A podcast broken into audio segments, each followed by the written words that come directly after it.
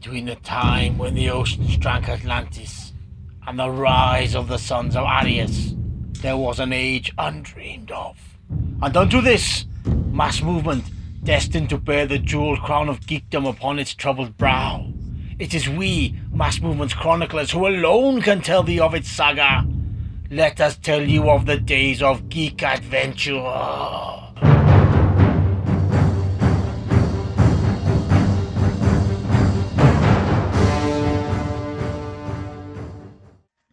It's been a while, huh? Um, usually I'd fight off the Guar thing, but now and do the whole uh, Geekorama, Geekorama. But it's a bit tied and it's a bit old now. I know it's been a while, like I said at the beginning. Um, life's got in the way, personal stuff, you know, day jobs, all the other things that make existence such a wonderful, wonderful thing. Um, so yeah, life isn't always a box of chocolates we want it to be, and the Forrest Gump promises it might be. But having said that, it's time to jump straight into what's been going on in mass movement land, and we'll start off with the Rise of Ultraman, um, a new book from Marvel. So it's about a half secret agent, sort of half alien entity, um, well, would be secret agent, battling kaiju in modern Japan, and it's based on the long running TV character and four of the Power Rangers. Book's written by Kyle Higgins uh, on his partner in crime, Mat Groom, uh, Francesco Manna, and Espen uh, Grundetjern do uh, responsible for the artwork. And you know what? To be honest, I honestly feel like this book should have been twice the length it is. It's it's a great book. Don't get wrong. It's really, but it's too fast. It's too rushed, and the story suffers because of it. You know, it's it's it's a five six issue arc when it should have been ten easily. Um, the characterization is fantastic. It looks incredible, but it just doesn't grab you. And I, I think the reason for that mainly is because, as I said, there isn't enough time for the story to actually develop. It just feels uh, like you, it feels like it needs something more. It feels like it needed more space to evolve and more time for the story and the characters to gel. Um, but it's a promising start, and I really want to see more of it because I love the old Ultraman series. Like I said, it was the, the it was the precursor to the Power Rangers. It was something that really made me want to see that kind of stuff. Even though by the time the Power Rangers came out, I was really too old. Um, but yeah, if you love the old Ultraman series, by all means, give this modern uh, reimagining a, a, an update, a look see, and yeah, it's promising. I'm looking forward to see seeing where they go next with it. Uh, next up is the reinvention of Werewolf by Night. Again, uh, the trade's just come out. It's written by Taboo B. Earl and Scot Eaton, and again, it's another book that looks incredible. It really does. Um, the action in it's been moved to a reservation and incorporates a lot of Native American mythology in the story, which is essentially about genetic engineering and the dangers and pitfalls that it brings that inherently brings with it.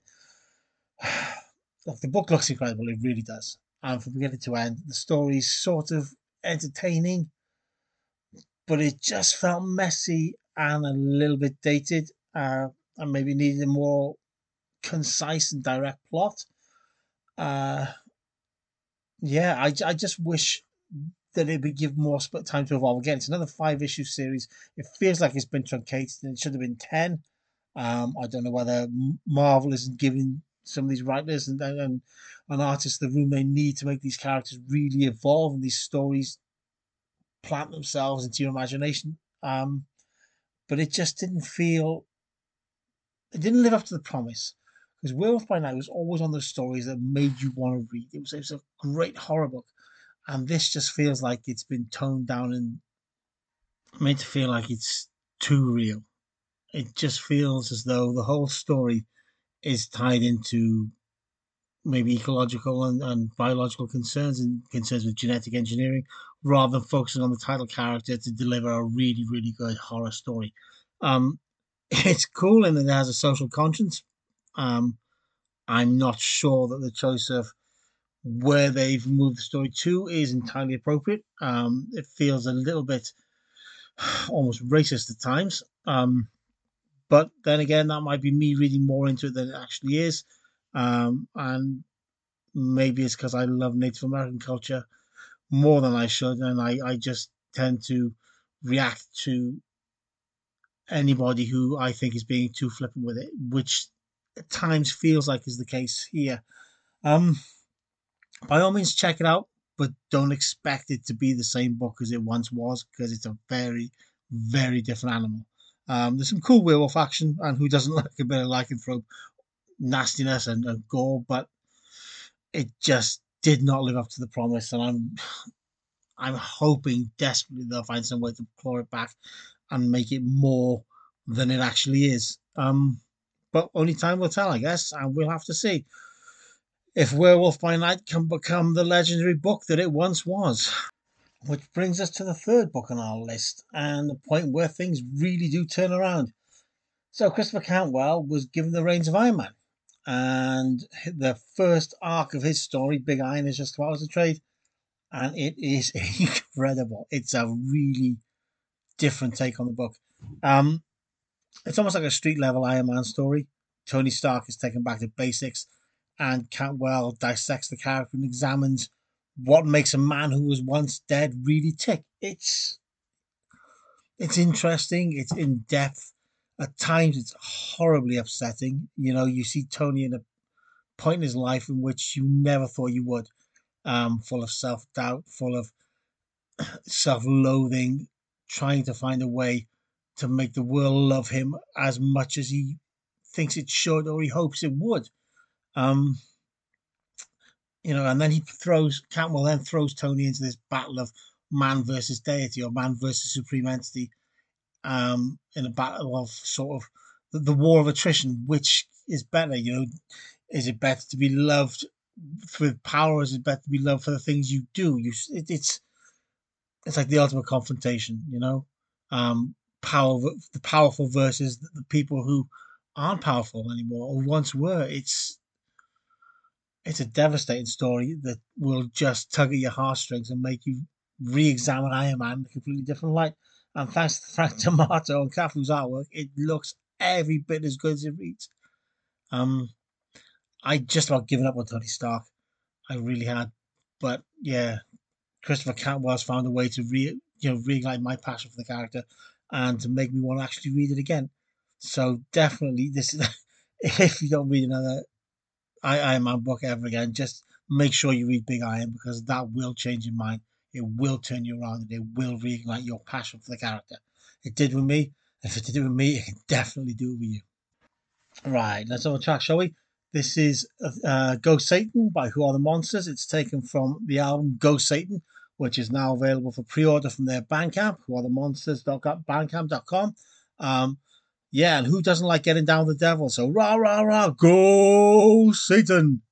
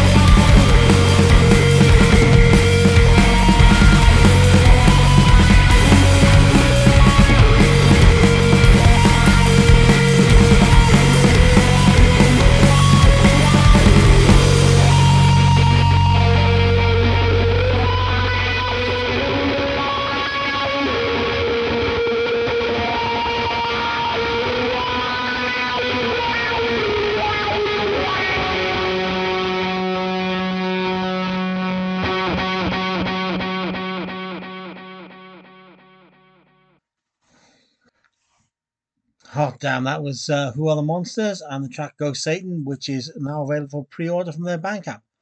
Right, next I want to talk about uh, a new book coming out on DiWulf Publishing. Well, they're going to publish it because that's what publishing houses do, isn't it? Oh, it's uh, Ska Boom, an American Ska and reggae all history. It's by Marc Wasserman from the band who were formerly known as Panic and then had to change their name after they were threatened by dollars of brush metalheads. Um, it's incredibly detailed and essential history of ska in America from the 80s to the 90s. It's one of those books that's a real passion project.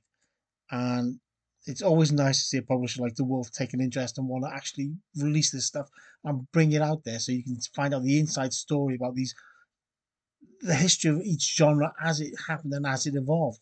Um, Wasserman's a great writer. He's a really passionate, involving sort of storyteller, and you can't help but get sucked into it. The book's now available for pre-order. Um, it's released on July the fourth, but if you want to get your order in so it arrives on the day of release, go to diwulf.com. That's D I W U L F.com and pre order. It's Ska Boom, an American Ska reggae oral history, and it is well worth a few of your well hard earned shekels, if I do say so myself. Right. So shit doesn't get much better in comics when, you know, one of your favorite writers is writing one of your favorite characters. Um, I'm talking about Conan the Barbarian, uh, which is now being written by Jim Zub, who is a writer par excellence. I mean, I, I ran into Zub first of all when he's writing Dungeons and Dragons for IDW and writing um, Figment for Disney Kingdoms, and he is just one of those writers who makes you see the anger because he's so good at what he does. He's so good at storytelling. He knows how to write characters. He knows how to get into the skin of the characters he's, he's developing and creating. He just he's the he's the real deal. He's the whole package. And now that he's writing Conan, he's taken things to the next level. Um, so into the Crucible, which is the second arc of his run on Conan, is sort of there can be only one uh, contest of champions, which is takes the form of a classic dungeon crawl. Uh, it's all hack and slash and traps and you know backstabbing, double dealing, betrayal and all the stuff that makes a great fantasy saga great.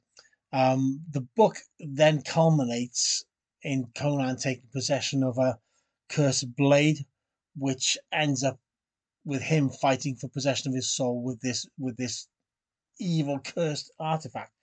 It's a little bit Stormbringer in places, but that's not a bad thing because you know Michael Moorcock and Robert Howard in one book, written by Jim Zub. How can you fault it? You can't. Um, wherever he is, I'm sure Two Bob Gun is Two Gun Bob. Sorry, Two Bob Gun. Uh, Two Gun Bob is smiling down on Jim and saying, "Dude, you got this," because there's no other writer um, could do this. There's, Jim's a really is the natural successor to Robert E. Howard. Um, it's just a pitch perfect and tone perfect Conan story. Um, and if Jim Zub ran for president of the world tomorrow, he'd have my vote and a double thumbs up, and I'd be out campaigning for him.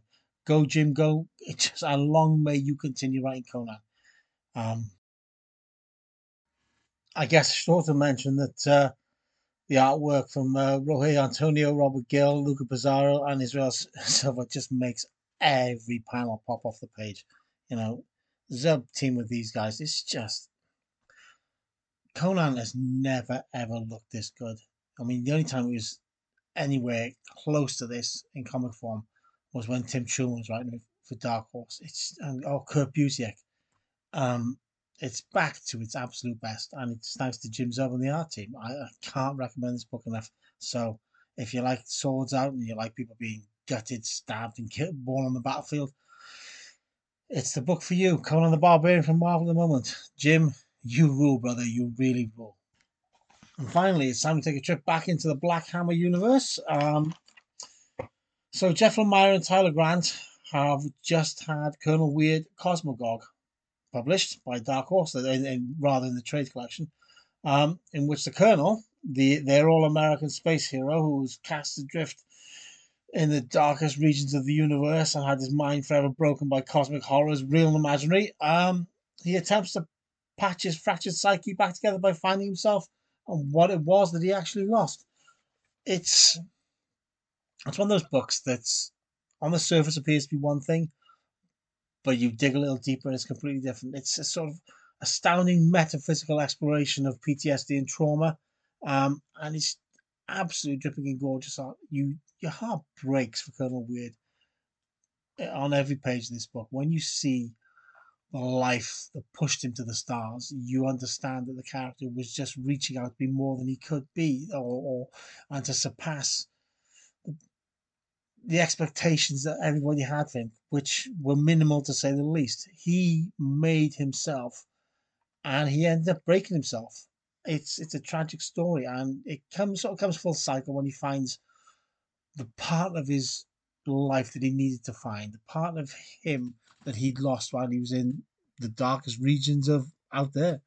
Um, yeah, Jeff Lemire, uh, he's just continued to smash it out the park with his Black Hammer universe. It's just, I, I, guess, in my mind, the closest approximation to it would be when Alan Moore wrote Watchmen. It's that big of a game changer. I can't even begin to think of any other writer who's had this kind of impact on comics apart from maybe uh, Darwyn Cooke. And like I say, Alan Moore, he's yeah, Lemire's someone else. Um, what I'd like to see is Lemire handing the reins over to Jim Zub and saying, "You write something for me in, in, the, in the Black Hammer universe." That would be a book for the ages. But at the moment, if you want to find out where the whole superhero dynamic is heading, you could do far worse than check out everything Black Hammer related, especially Colonel Weird and Cosmagog. Right, that's enough of me bumbling and stumbling my way through uh, a brief catch up comics at the moment. Uh, let's have another track, shall we? It's from um, this track's taken from the, the scene that would not die, the compilation that appears in Glass uh, Company's Ian Glasper's book of the same name, even. And this is Osmosis by that awesome band who absolutely blow me away every time I see them. The Grand Collapse, local Cardiff boys, and they are just brutal. So this is it. Uh, Osmosis by Grand Collapse. Lie back and enjoy.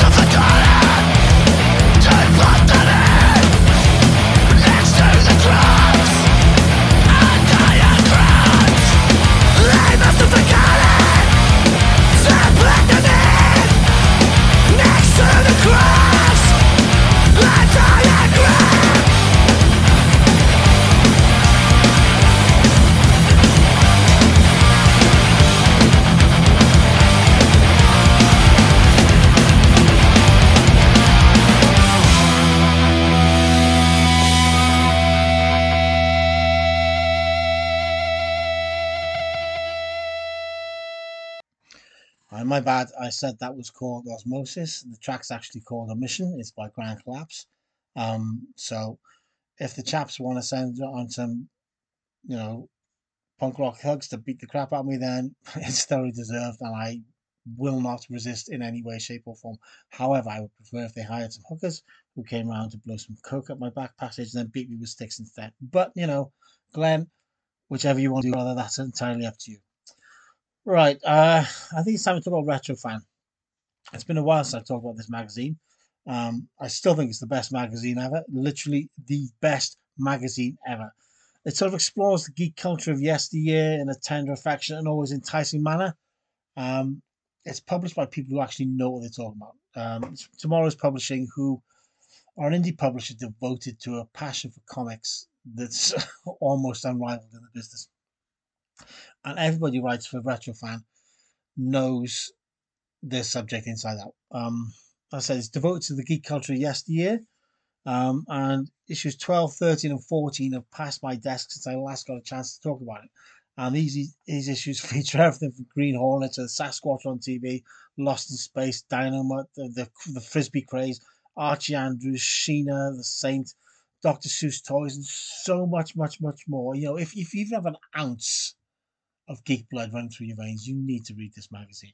So you just need to reach out to tomorrowspublishing.com and order any cop any issue of Retrofan. Personally, I think you should order the last three 12, 13, and 14. Make it a trio and just dive headlong in. It'll take you a couple of days at least to get through everything in these magazines. Um, you'll laugh and you'll laugh and you'll laugh some more because the writing is funny, it's personable, and you'll just lose yourself in this magazine. Um, I'm not a big fan of periodicals anymore since I stopped publishing. It's probably because I'm so, such a petulant little dickhead. Um, thinking, you know, I'd rather see my own magazine published. And I don't tend to read a lot. I mean, I, I read Tripwire, but the only magazine I really, really make time for is Retrofan. And it just keeps getting better with every issue. Uh, I, much as I'm loath to share my secret passions and the things that I think belong solely to us geeky people, and that's it, and shouldn't belong, and shouldn't be read by anybody else. Um, I can't do that with Retrofan. I believe it needs to find the biggest audience it possibly can. So, yeah. Head to tomorrowspublishing.com, order yourselves a couple of copies of Retrofan, and just get stuck in because boy, oh boy, it is so, so good. Right then, finally, it's time to talk about a book that's been uh, one of my own mates just had published. Roy Delaney has just had his debut novel, Bugger Banksy, published. Uh, it's a witty, evocative examination of modern culture through a lens that only only Roy Hacksaw could have could have crafted. Um, it's odd, but it's fun and it's genuinely heartwarming. Um, like I say, Roy's one of life's beautiful eccentrics. He's just carved his own path and done things his own way um, since time immemorial dude is even older than I am, which you know is, is hard to comprehend. Um, so the book's called Bugger Banksy. I, I honestly I can't recommend it enough. Uh, it's published by Earth Island Books. You can get it from Amazon or by going to or by doing the Google search on Earth Island and picking it up, spending an afternoon with it, and finding out why we all love Roy because you know there's only one Roy Hacksaw. And on that happy note, um, I think it's time to end this episode, and we'll play out with Roy Hacksaw and his band Hacksaw and their anthem, Angry for Fags. So until the next time, uh, I'll see you on the flip flop, and this is Hacksaw and Angry for Fags. Ta ta!